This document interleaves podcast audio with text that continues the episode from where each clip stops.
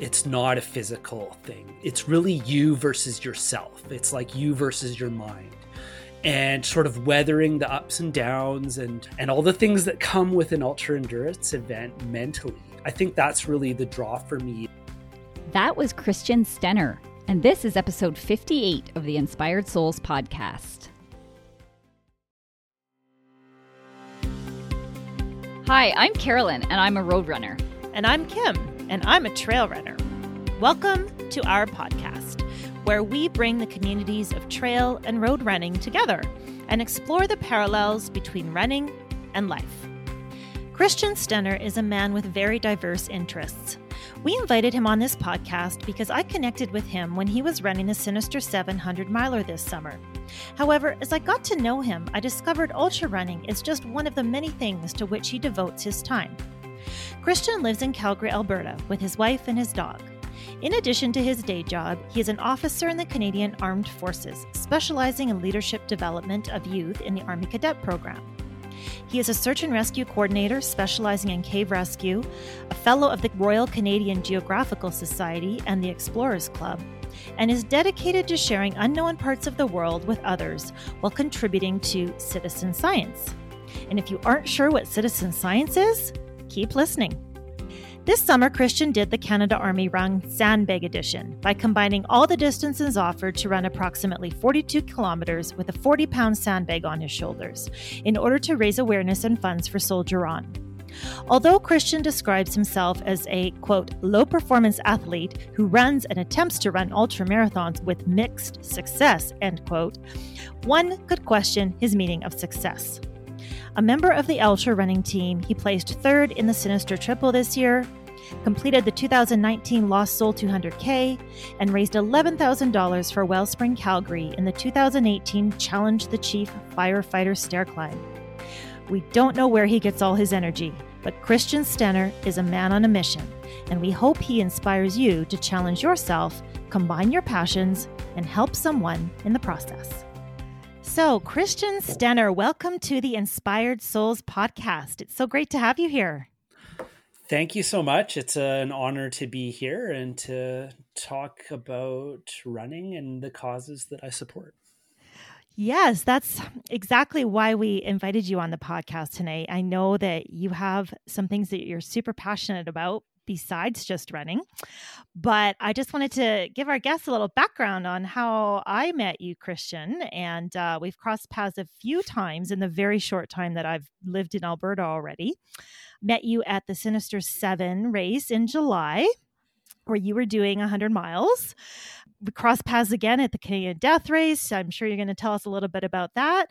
And then you even were there in the middle of the night as I was pacing my friend Heidi at the Lost Souls 100 in the middle of a rainstorm, volunteering at an aid station. So you get around, you like to run, you like to volunteer your time. And I can't wait to hear a little bit more about you. So, without further ado, why don't you just give us a little bit of background on yourself for our listeners? Sure. So, yeah, you you mentioned I'm into running and uh you know, it's interesting. I had I had a bit of a a running career earlier in life and then I went away from it and didn't even run at all for many many years. And then it was 2013 that I kind of picked it up again and got really heavily into trail running.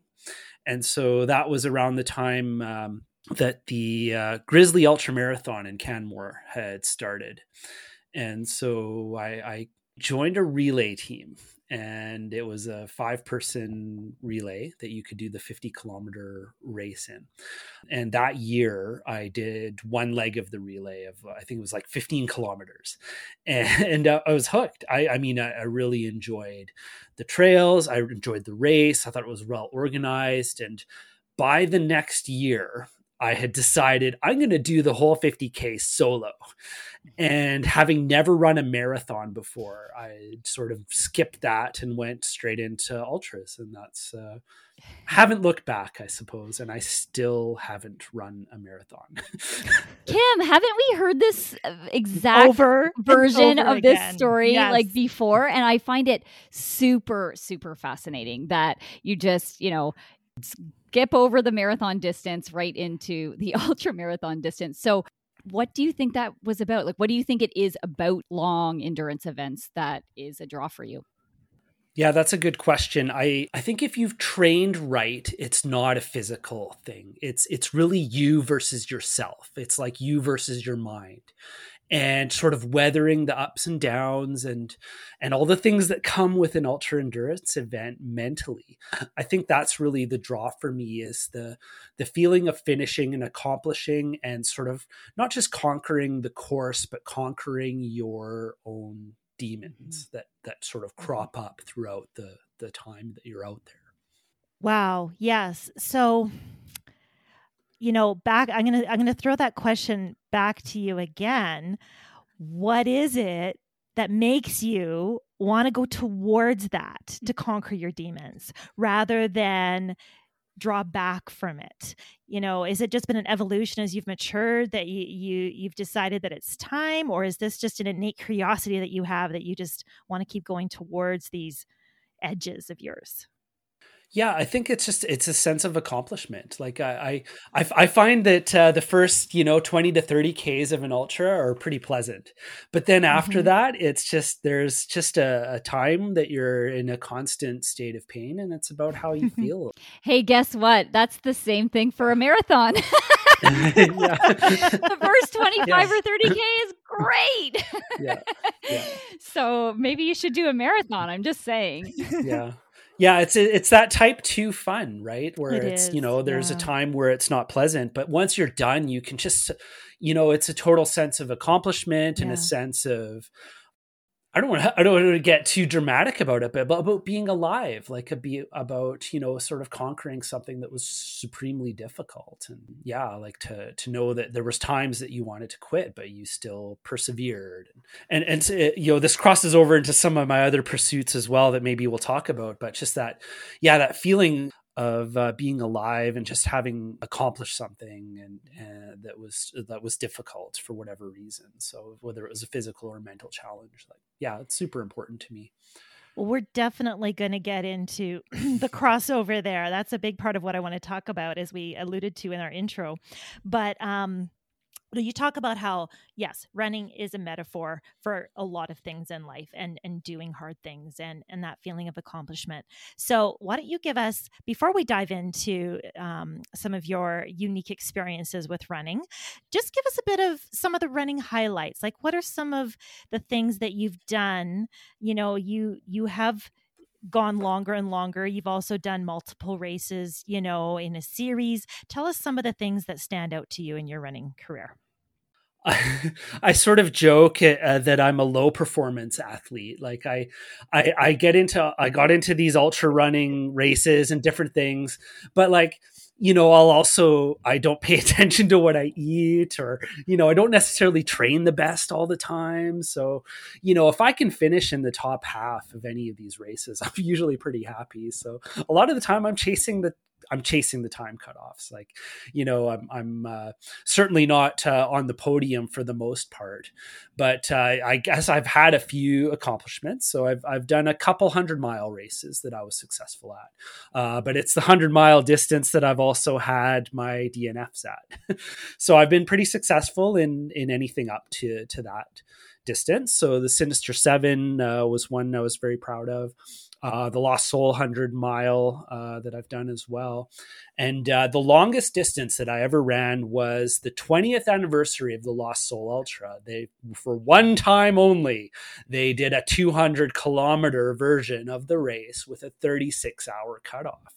I it was a stretch goal. I like I I put in for this thinking uh, this is going to be one of the hardest things that I've ever run. That's a tight cutoff for 200k.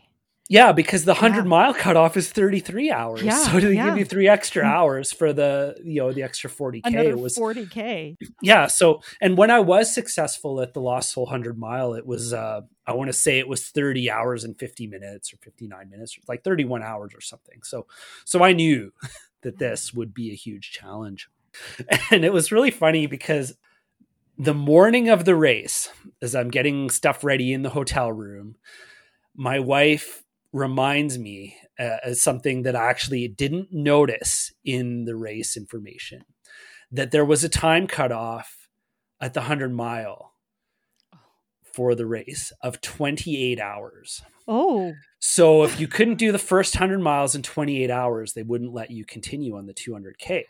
That's a minor detail. And so so so my thought when I heard this was I can't believe I didn't see that for one. And two was, well, I guess I'm running 100 miles and that and then I'm going to be done because I'm not going to make that, right? Given that I had only run in say 31 hours previously. Mm. Like so yeah, that was that was a bit of a stretch. And, and funny is that 40k into that race, I I was pretty close to quitting. I actually had a bit of a, a like a foot issue that uh, had cropped up during training just a week, a few weeks before and it sort of had cropped up. So at about 40K in, I'm sort of going through it in my head like, oh, this hurts way too much.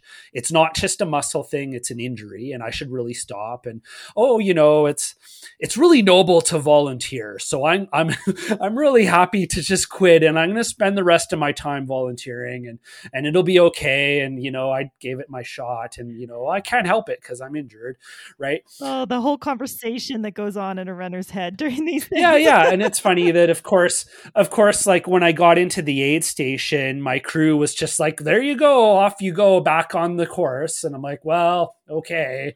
So I'll try another leg of whatever it was, six or 8K to the next aid station. And by then, whatever foot thing that was bothering me just disappeared, mm. totally disappeared. Like no rhyme or reason to it.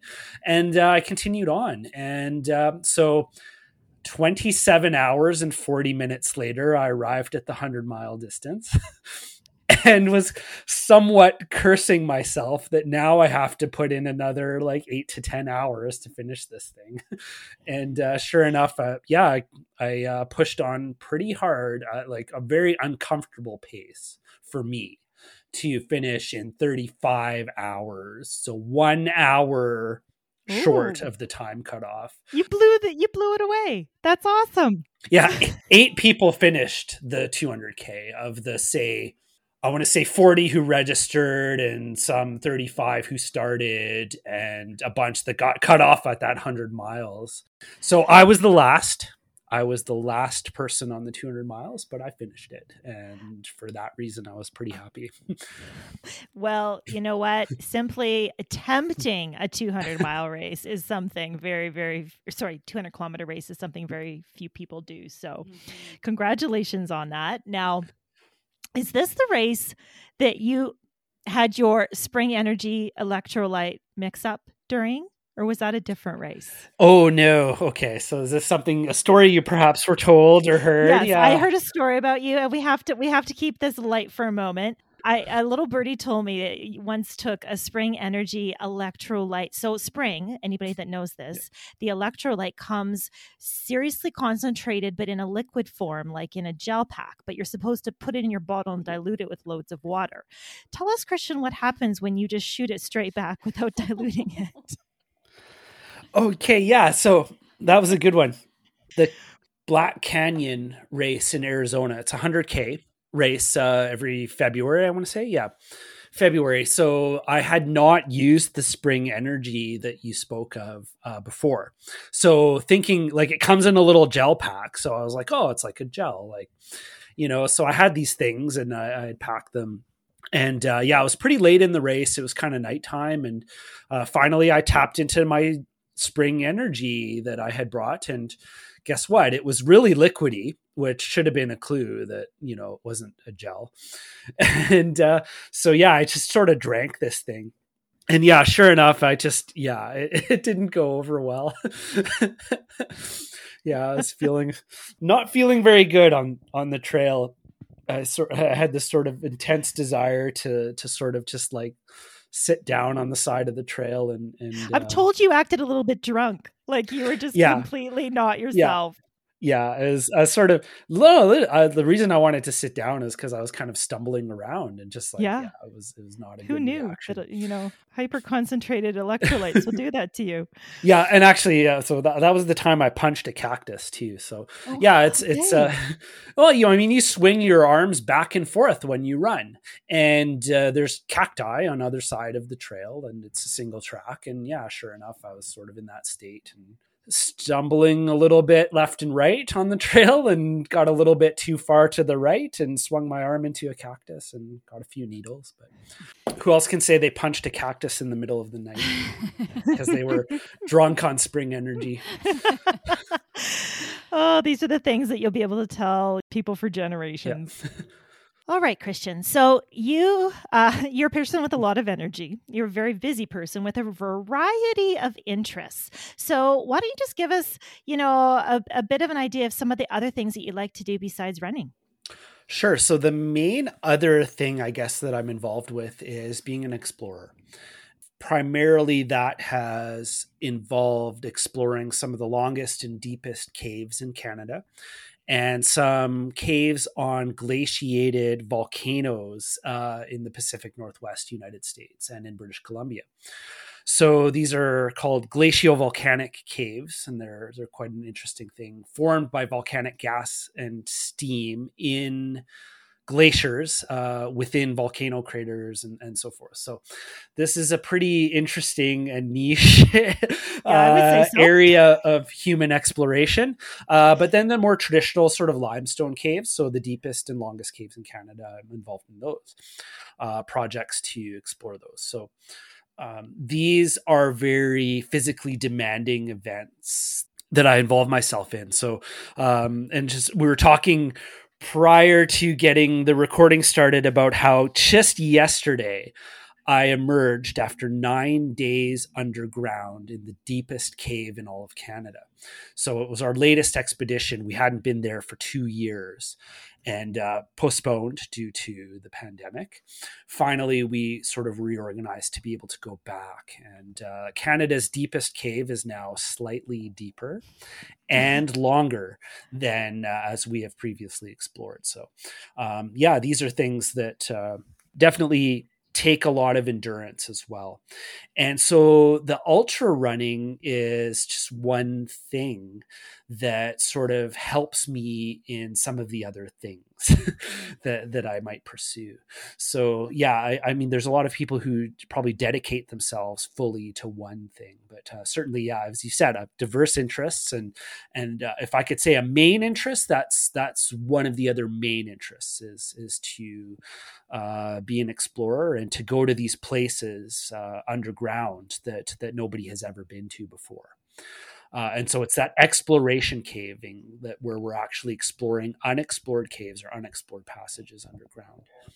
That's fascinating. Mm-hmm. So, what's the name of this cave you just came out of, the deepest cave in Canada? It's called Bisaro Anima. It's north of Fernie, British Columbia. Okay, so I was joking with Carolyn before we started recording. I'm like, he's literally just come out of his proverbial man cave.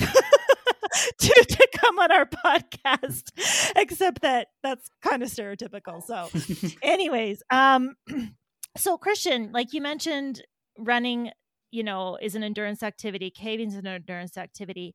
How do you you know since this is a running podcast how does running fit in with it all? Like how do you prioritize your time and or your energy and how do you merge how do you merge all your interests into your life?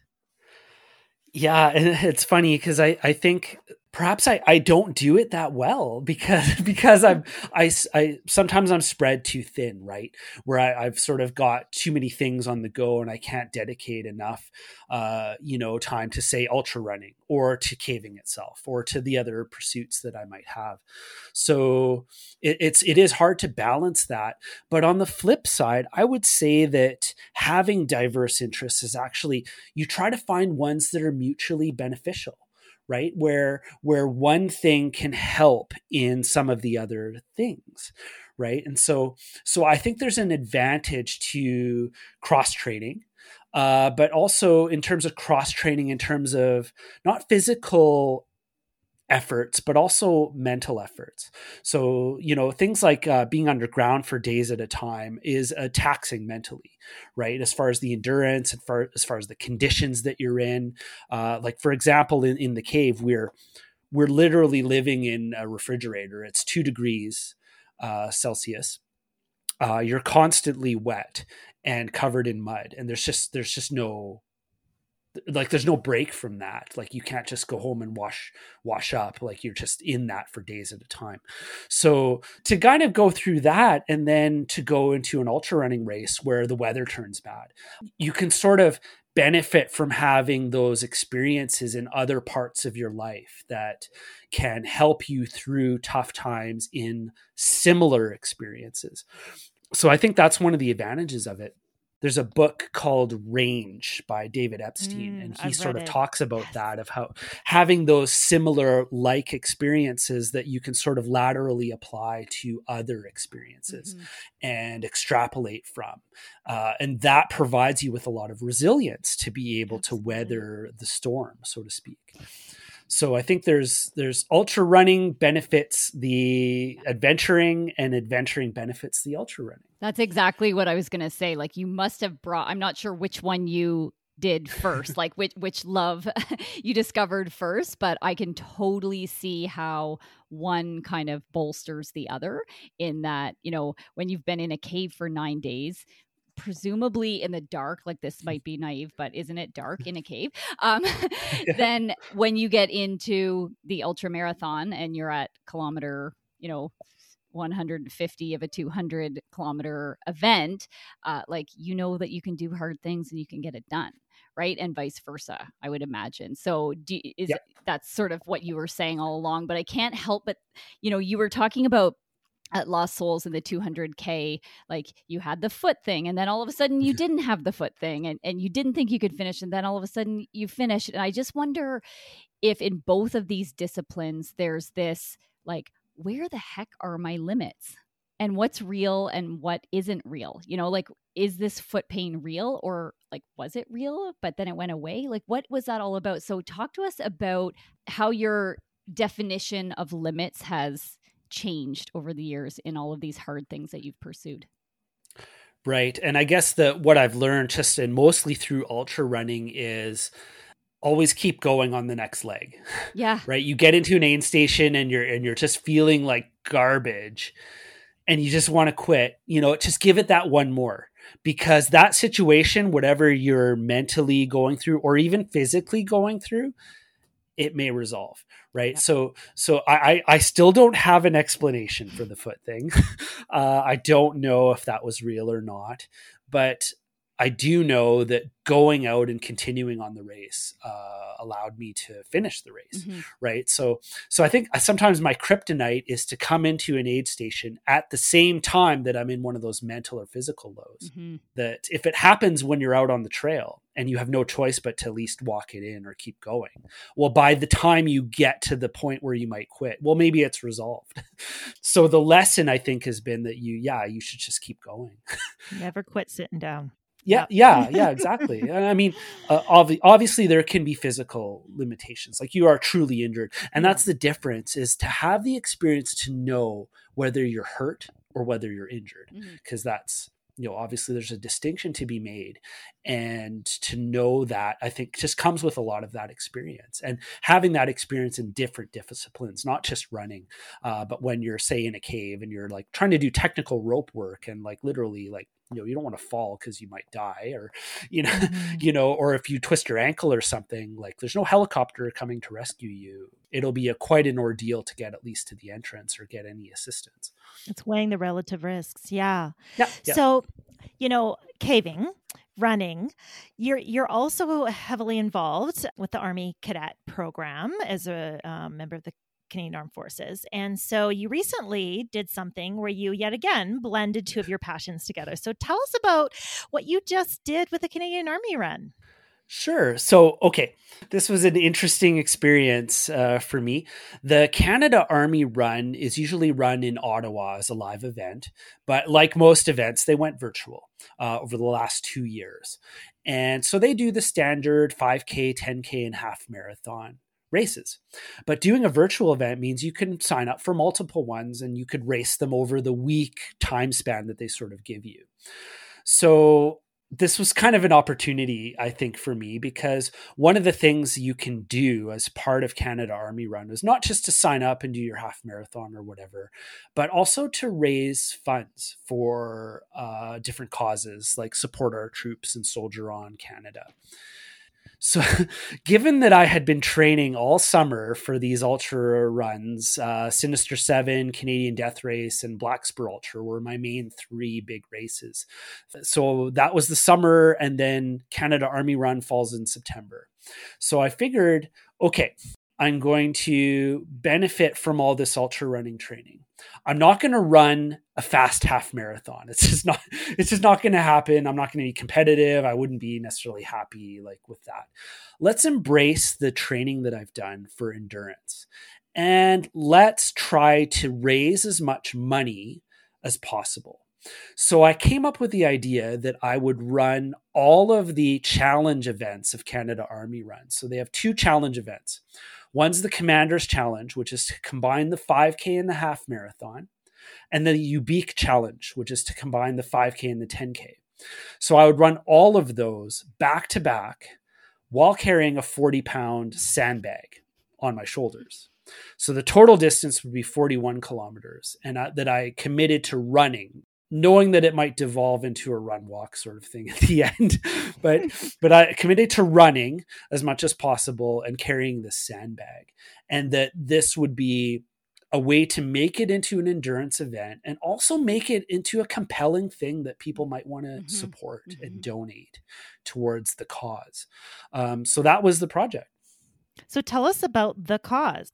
So yeah, support our troops and Soldier On Canada. Uh, these are charities of the Canadian Forces uh, Morale and Welfare Services, and Soldier On in particular is um, a program that contributes to ill and injured members and veterans uh, that uh, provides them with sport and rec- recreational activities and opportunities. The the funds are used to to put on programs for for Ill, Ill and injured uh, veterans and current members of the Canadian Forces. So to be able to fundraise for that was a huge privilege, and to tie that to the Army Run experience, like you know they have the whole portal where the people can donate and that that sort of thing. So so I had a profile set up and explained what my challenge, my self imposed challenge, was, and uh, it ended up being very very successful. So I got quite a few donations for for putting myself through this, which was really great which was I will toot your own horn for you over $5,000 for the Soldier On program. So that's pretty awesome. So thank you to everybody that donated. That is pretty awesome. And when I first was kind of reading up on you to to get ready for this interview, for some reason, I thought that it was like I'm going to go and do a marathon with the sandbag. I did not connect the dots that this was the Commanders Challenge and the Ubique Challenge like combined. So the 21.1 plus the 5 plus the 5 plus the 10. Is that how you got? So it was 41.1. Is that what you did? Yeah. yeah. Okay. And Christian actually did loops in those distances back to his house. If am I correct, Christian? Like you actually did a 21k loop and then a 5k loop and a 5k loop and a 10k loop yeah yeah because like the yeah the way the race was structured and to sort yeah. of track the timings appropriately you were supposed to run the distance stop the clock and then oh. start the next race um, and that was just through through runkeeper which was their their sort of automatic yeah. upload of the uh, race distance i mean runkeeper said it was 41k my garmin said it was 42 and strava says it was 43 like I, whatever okay, yeah. well, that could be a whole other podcast on how data yeah. is not always completely yeah. accurate. But I love that in you the ultra like world. I was just gonna say in the ultra world, it's always an ish. Yeah, there's never a, an exact amount. So yeah. okay, so I want to dig into the nitty gritty of like what this actually looked like. So. Yeah. For somebody that doesn't know what a sandbag is, like let's just start there. Like what how big is this thing? What shape is it? And how the heck did you carry a sandbag for 41 to 43 kilometers? Sure. So I actually have, I'd call it a workout sandbag. Uh, so it's it's purposely made for fitness. I mean, people in different types of fitness boot camps and things will use them for you know uh, lifting and different other kinds of exercises, right? So I'd say it's about a foot and a half long and about a foot wide, and it's full of heavy sand. the one I have is 40 pounds and it has about a two inch thick webbing strap on it that you can use to hold it. So it's like a sack of potatoes. yeah, it's like a sack of potatoes, and you just sort of Do you carry it like a baby? Do you put it on your back? Like how how did you carry it? you just sort of put it on your shoulders and on your neck, and then you hold it there, and then you run.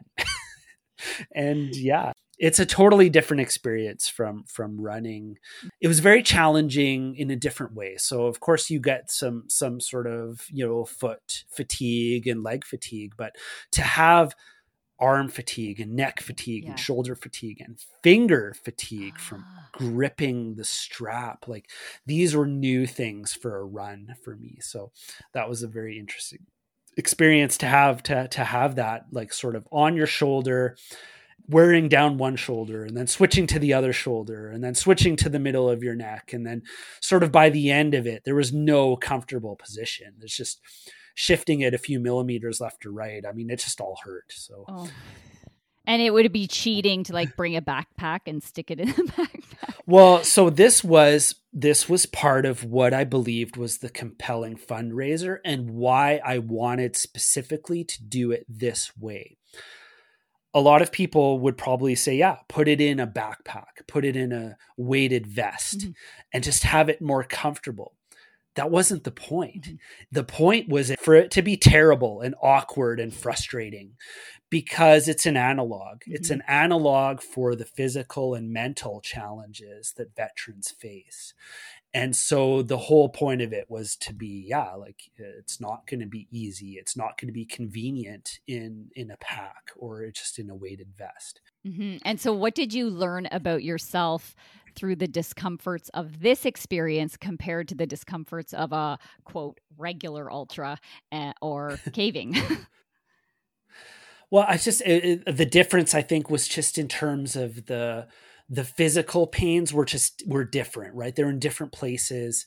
Like I, I think I had the mental resilience, obviously, to do that sort of thing, uh, but certainly to have the the sort of pain in different places, and and by the end, like my feet were pretty worn down. Like just having that extra weight and to run with it as opposed to walk with it, that was you know the impacts are, are actually I mean, not being a, uh, a scientist or anything to measure them, like I, just assume that they're they're much more than just a regular running stride and the impact that you would face. I can give you the stats on that. Oh, it's excellent! it's it's 5 to 10 percent multiplication of each extra pound. So with each running stride, you're lucky if you can keep it under five like under eight percent so that 40 pounds in in ground impact forces was closer to 400 pounds each time your foot hit the ground and there would be rotational forces too, right? So you have it on the right Yeah. side, so that's like you know destabilizing you in that way, and you have to Mhm. compensate. Like, were you sore in different yeah places like compared to Afterwards. a typical yeah Yeah. compared to a typical ultra like where did you feel sore that you don't normally Yeah, so I'd say that the foot pain was way more intense by the end, uh, and that luckily resolved uh, fairly quickly. So as soon as I could stop running, and within the next day, it was sort of fine. The neck and shoulder pain was the part that lingered. i hope you have a good massage therapist how was your skin like did you Yeah. chafe up there from the bag Bruise, bruised not oh chafe. Yeah, like bruise. Like Oh, yeah, yeah. So.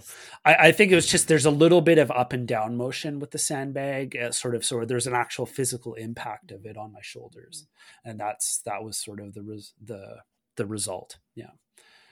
So before we leave this this topic, which is mind blowing what you did, um, I'm wondering, like, as we talk about those ground impact forces and how your feet felt, how much training did you do with this sandbag? Did you give your body time to adjust to that? Um.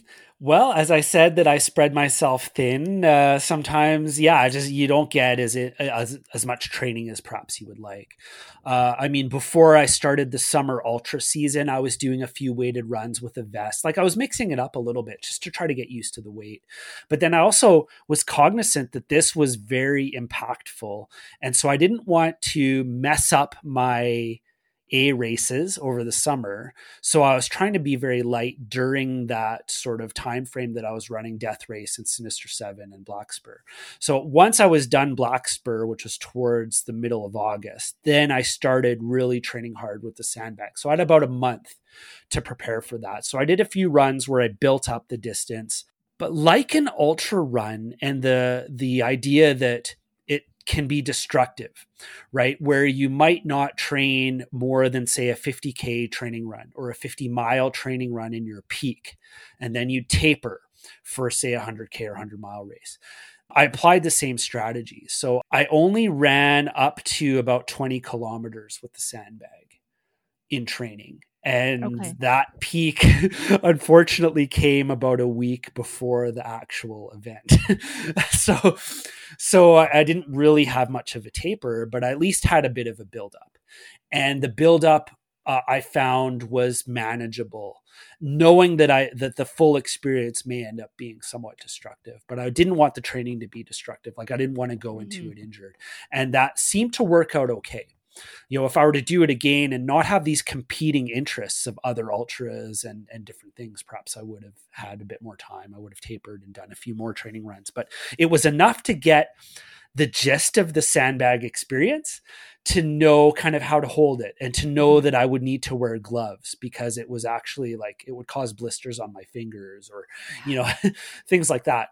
So so it was enough to learn enough tricks of the trade to sort of get through it yeah. So, mentally so yeah. yeah uh, to sort of mentally know yeah. that it you know it was it was possible and that i could probably do it without like you know lifelong knee pain or, yeah. or you know things like mm-hmm. that that was sort of the the idea of it. And to yeah and to not go into it having overtrained. Yeah. Well that makes sense to my marathon coach brain mm-hmm. actually because like you don't run the marathon in training for the marathon right so why would you carry the sandbag for 42 or 43 kilometers like that that's just not smart like you need to carry it enough that you're prepared but not so much that you know you're going to the well or you're going into that injury state before the the race actually ever happens. but um, yeah. I just wanted to sort of like you mentioned that part of the reason that you wouldn't carry the sandbag in the backpack is because the soldiers like they don't get that option right? Yeah. like when they come back and they're injured and this is the whole point of of kind of the effort in the first place of doing this fundraiser right?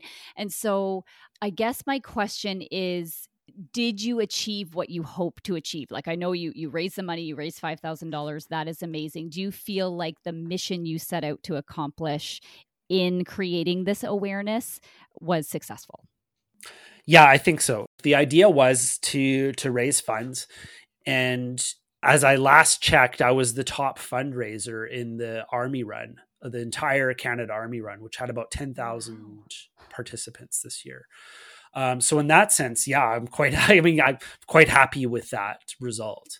Uh, and I'm quite happy that I accomplished it. And I'm really happy that I had a lot of supporting people as well. So mm-hmm. I had a few friends that ran parts of the run with me, and another friend who actually ran the whole distance. And she started with a pack herself to try to to to you know be in solidarity with me. And and she um, she went uh, a good portion of it before deciding that uh, she would well she would prioritize just running the rest of the race. So mm. um, Tamara, thank you so much for for your run mm-hmm. uh, with me and and the others uh, friends that sort of were supportive and helpful, and my wife as well who came with me. So mm-hmm. yeah, it, I mean it was just a it was a good experience. I, I would do something like that again. Mm-hmm. I would say that the sandbag thing was it it was very it was hard. It was hard enough that I don't necessarily think I would want to do that again.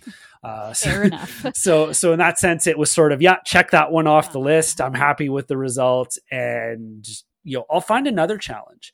So that's one of the things I'm. Um, if, if you noticed uh, that I dedicate myself to a few different causes, and what I try to do because I'm not I'm not running these things and finishing on the podium what I can do is try to use what little ability I have to benefit different causes or to benefit other things. So when it comes to caving and exploration, right, there's a contribution you're making to our knowledge of the natural world or to citizen science. When it comes to running, you know, these sort of events, if I can raise funds or if I can combine these things to have some other benefit than just the physical challenge for myself personally, then I'll try to do that. So I've had a few different events where that's happened. And uh, one was called Challenge the Chief. It's the firefighter stair climb in Calgary, where you climb what used to be the tallest building in Calgary. It's 234 meters, 58 stories. And there's an event every year that's for firefighters that you climb this 58 stories and it's a race it was 2018 that they started opening it up to civilians. But there was a catch. So, in order to be a civilian and run the firefighter stair climb challenge, uh, the event was called Challenge the Chief. And you had to raise $10,000 in order to participate in Challenge the Chief. And you literally raced the Calgary Fire Chief awesome. And he is one fit guy. Like in terms of leading by example, uh, in terms of stair climbing, like he can climb some stairs. so, awesome. so yeah, that was the cause is to, so I trained for this and you had to do it in full duty gear, in firefighter gear and a self-contained breathing apparatus, uh, while wearing, while wearing the gear. So, so yeah, that was the challenge. And, and that was a few years ago. And, and yeah, I was able to raise $11,000 for Wellspring Calgary and the Chief beat me by 28 seconds. So Oh my goodness, that was close. sadly I did not I said did not beat him, but uh, I you know it was a good result, right? So so that was all about Wellspring Calgary and raising funds for for uh, cancer research and and which which for the firefighting community is a huge concern, right? Uh, occupational cancer is a big a big problem, and, and it's claimed the lives of a lot of firefighters. Um, so so that was a, a good cause. Um, so the the soldier on is another cause, and then uh, another one that's actually coming up. Yeah, tell us about this one. Yeah, so it's not a running event, but uh, sort of later in October, on October 24th, we're doing an event called Into the Summit for Mental Health. And this is actually our fourth time running this event. Uh, so we did a couple events called Reaching the Summit for Mental Health, and the last two have been Into the Summit for Mental Health. And the idea is, is we go uh, either on a mountain climb, or in this case, it's into a cave, and we are all the participants are, are in a pledge based fundraising drive. So you try to get uh, pledges and support and raise funds to be a part of this this experience. And the funds raised are for veterans and occupational stress injury programs. Mental health in the veteran community is, is a huge concern, right? People who have had experiences overseas have different forms of post traumatic stress or what we can call occupational stress injuries and there are lots of programs non-traditional therapies so things that don't maybe get funding from other other sort of causes. So these can be things like service dogs or equine therapies or things like the Outward Bound Veterans Program, right, that provides outdoor experiences for veterans who are suffering from mental health uh, concerns. So we're raising funds for those types of causes. And on October 24th, we're going into the summit and we are actually going on a caving expedition, and all the participants are raising funds for this cause it's a you know an important cause for me because I recognize the need and uh, I've sort of been able to combine some of these passions with like the cave exploration the charitable work the military aspect uh, mm. uh, all sort of have combined into one when it comes to into the summit mm-hmm. so um, that's really just truly what i believe is just leveraging those those different passions and those strengths and combining them we're excited to take all of these folks into the cave near canmore called rat's nest cave access uh, provided by Canmore Cave Tours. Uh, so you can actually book a tour and go on an experience in this cave. But the Into the Summit event is a bit special because it's going to have a few of us, uh, myself and a couple others, who were part of the expeditions into Canada's deepest cave, uh, who are, are going to sort of tell some tales and and uh, you know so, sort of uh, uh, give a different experience to the participants uh, yeah. to to hear about some of the exploration that's happening. And aren't many of the participants Army cadets?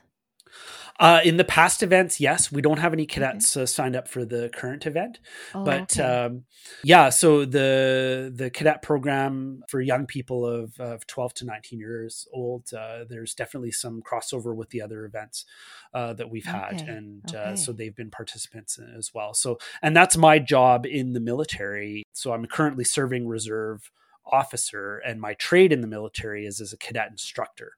So i instruct in the expedition program. So we take cadets on to mountain biking and hiking and ice climbing and all those sort of sort of amazing experiences.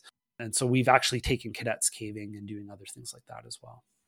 Okay, so since you mentioned the Army cadets and your work with them, we're just wondering what it is that you hope to pass on to them. Like these young people, 10, uh, 12 to 19 years old, you said. Uh, I'm sure they look up to you and you're bringing this wealth of experience and knowledge, and, and you sound like a super fun guy, and I bet you they really love you. So, what is it that you hope to pass on to them? I would say that it's it's not just about the what we call hard skills right? So the physical ability to go on a mountain bike or to go on a hike or to learn the skills to travel on a glacier. The most important thing is things like resilience and teamwork and leadership those are the skills that I really hope to pass on because seeing people do things like running with a sandbag or to go on an expedition that's pushing the limits of what we know about our natural world or those sort of things like to to be able to pass on the knowledge of what's involved in that not just uh, in terms of the skills to physically do it but in terms of what strategies are needed what sort of planning might go into those activities what happens when something goes wrong like how do you deal with the challenges that might be faced the decision making those are the things that i'd hope to pass on mm-hmm. uh, through the program uh, and then when it comes to th- something like a, the like the canada army run and doing the sandbag challenge like one of the goals of the program is physical fitness uh, but when you sort of have a meeting like once a week or you i mean there's so many competing priorities for young people with school and, mm-hmm. and different programs that they might be involved with right to, to have fitness as part of the culture so that it's sort of ingrained mm-hmm. uh, is one of the challenges when you are essentially doing something like that part time so to to sort of show that things that you think are a little bit crazy perhaps can can be achieved well, you sort of opened this podcast by saying that's almost what you're running towards in your own journey like with running and and the caving. It's that unknown it's that what if like what's going to happen and the the uncertainty in a way that y- you actually enjoy about the long ultras. So i can only imagine that watching someone else that you're mentoring kind of go through that same process and, and make those same discoveries for themselves uh, has got to be pretty rewarding for sure and you know it's sometimes it's you you might have a group of young people only for a short time, uh, but sometimes to see them grow as they've been in the program for a few years, right, and just to see the change that might happen in terms of their confidence. Mm-hmm. That's that's the huge yeah. reward yeah. that comes from that. And yeah, sometimes you don't see it right away, but sometimes you see it over time. Yeah, absolutely.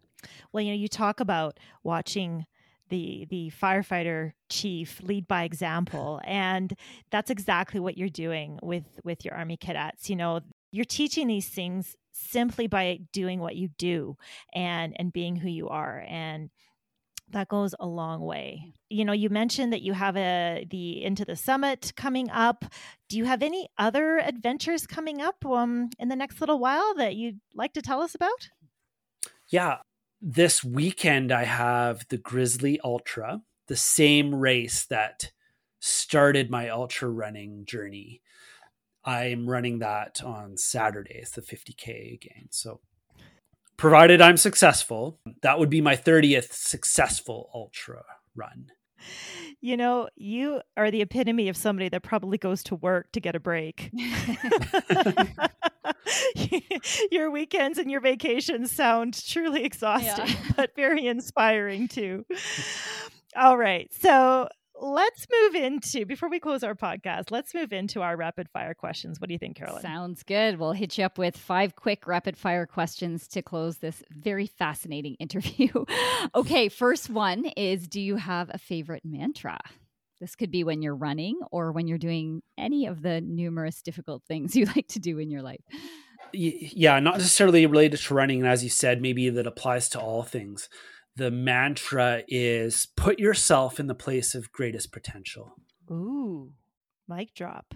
So, yeah, that's good guidance for decision making on what you might want to do if you have competing priorities or to pick the right thing that that maybe is outside of your comfort zone but the reward could be there mm-hmm. right so, so, sometimes that means um, yeah just stepping out of your comfort zone and being able to realize something that maybe you wouldn't have otherwise if you didn't stretch so if you let that mantra guide your life you would probably never choose scrolling aimlessly on instagram for one hour the potential there might not be huge. Yeah.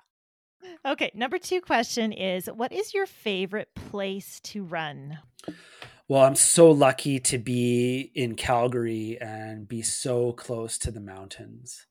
So, definitely anywhere west of Calgary. So, there's some areas like uh, the Bragg Creek area with some great trails, and anywhere around Canmore and the Crowsnest Pass, which is the host uh, area of Sinister Seven. I mean, I'm drawn to that race as a relay runner and as a soloist. Okay. Are there still any races on your bucket list? Yes.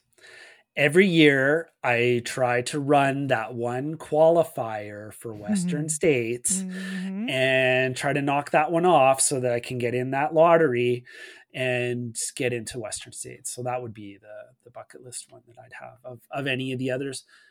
I've also toyed with the idea of some of the 200 milers, like the Moab series and Bigfoot and those ones in the United States, which I'd, I'd say to get one of those, like I've did the 200K and it just seems like, well, why not 200 miles? like, sure. let's, let's, give it a oh shot. Oh I think it would be so cool to experience that race, but as a volunteer. So I've already yeah. offered to crew Christian if he ever goes yeah. and does a 200 miler. I think that would be a pretty cool way to see the race. yeah. Okay, Christian, do you have a favorite running book or movie? I mean, I already mentioned Range. I thought that was a really good book to show necessarily that like you don't have to be an early starter or you don't have to be totally committed to this one pursuit to be good uh, and i think i've tried to show that that you you can you can sort of have competing priorities that are also mutually beneficial mm-hmm. um, so that i think in terms of a, not necessarily running specific that one was was really good yeah. I'm an introvert so there's a book called quiet. Susan cain. Yeah so so that one really spoke to me as well. Now when it comes to running uh, i'd say the one that i think was was most beneficial was called relentless forward progress. Oh yes Classic. And so not only because there were some race plans and training plans and those sort of things and a lot of different advice for running ultras and that's sort of that mantra of just, you know, one one foot mm. forward, like keep just keep moving forward. Right. That's as I mentioned, that's that's one of the things that's kept me in these some of these runs when you're sort of trying to negotiate uh, a negative space mentally. Yep. Yep. Okay, final question. Do you have a favorite post run indulgence? Yes. Uh, as I said, I'm a low performance athlete, which means that I'll run an endurance event, but then I'll crush like three Big Macs. Um, I don't you know, like that's, that's... probably uh, too unusual for. I've heard they like a lot of salt afterwards. Like, give me the fat and yeah. the salt. I've had it with the sugar. Yeah, so so I mean, I think it's any kind of burger. Like it has to be, yeah, it's just the greasiest, like worst fast food kind of burger that you can come up with.